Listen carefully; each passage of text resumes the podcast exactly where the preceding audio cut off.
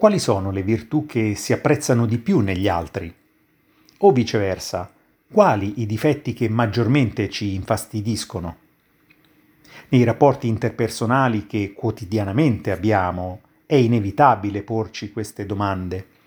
Ognuno ha una propria sensibilità a questo o quel pregio. Di conseguenza si rapporterà più facilmente con le persone che hanno quelle caratteristiche. Al contrario, saranno poco gradite le interazioni con individui che presentano quei vizi o difetti per noi insopportabili.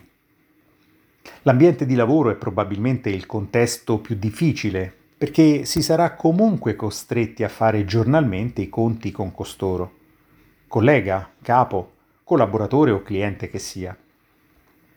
Personalmente sopporto con fatica sempre più crescente alcuni difetti sui quali riuscivo a soprassedere fino a qualche tempo fa, a conferma di quanto l'avanzare degli anni induca a liberarsi di alcuni freni inibitori, per così dire diplomatici, e a selezionare, dove possibile, le persone con le quali si vuole o non si vuole avere dei rapporti. E rispondendo alla mia domanda iniziale, voglio elencare il podio dei difetti peggiori e nella mia personalissima classifica metterò al terzo posto l'opportunismo.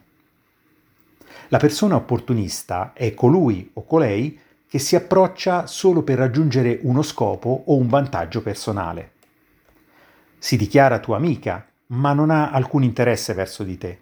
Non ti ascolta, o se ti ascolta è solo per appropriarsi di un tuo concetto o una tua buona idea e quando non le servi più e ha raggiunto il suo scopo, scompare dalla tua vista o, laddove questo non sia possibile, tornerà a trattarti come un estraneo o al massimo come un lontano conoscente.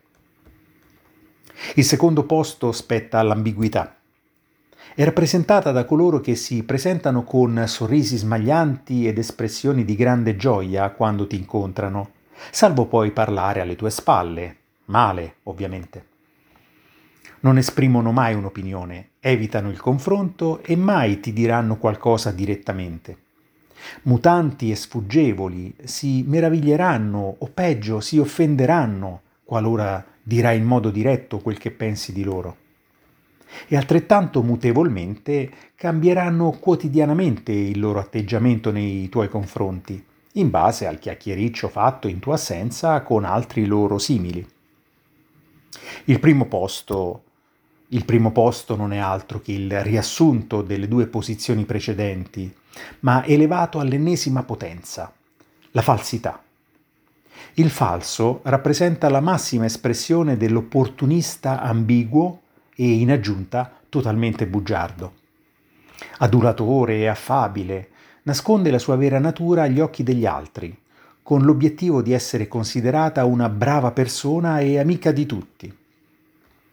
Ai modi in apparenza gentili si nasconde una totale mancanza di rispetto e sensibilità nei tuoi confronti. Può generare sicuramente problemi e ferite all'anima, quando gli si concedeva stima e amicizia, ma la soddisfazione è enormemente superiore quando si riesce a dimostrare la sua reale natura agli occhi del mondo. È perciò molto chiaro che la qualità che apprezzo di più nel mio prossimo sarà sicuramente la lealtà. Il leale si riconosce molto facilmente, è schietto, diretto. Non ha altro scopo se non quello di eliminare ogni fraintendimento e rafforzare ancora di più i buoni rapporti. Non sfugge al confronto, al contrario lo ama, ti guarda dritto negli occhi e dai suoi occhi potrai riconoscere spesso un amico sincero. Voglio concludere facendo mia una frase di Ferruccio De Bortoli. L'amicizia è fatta di lealtà, non di passiva fedeltà. Sono Evaristo Tisci e questo è il mio podcast che si chiama Perché? Ma forse lo cambio.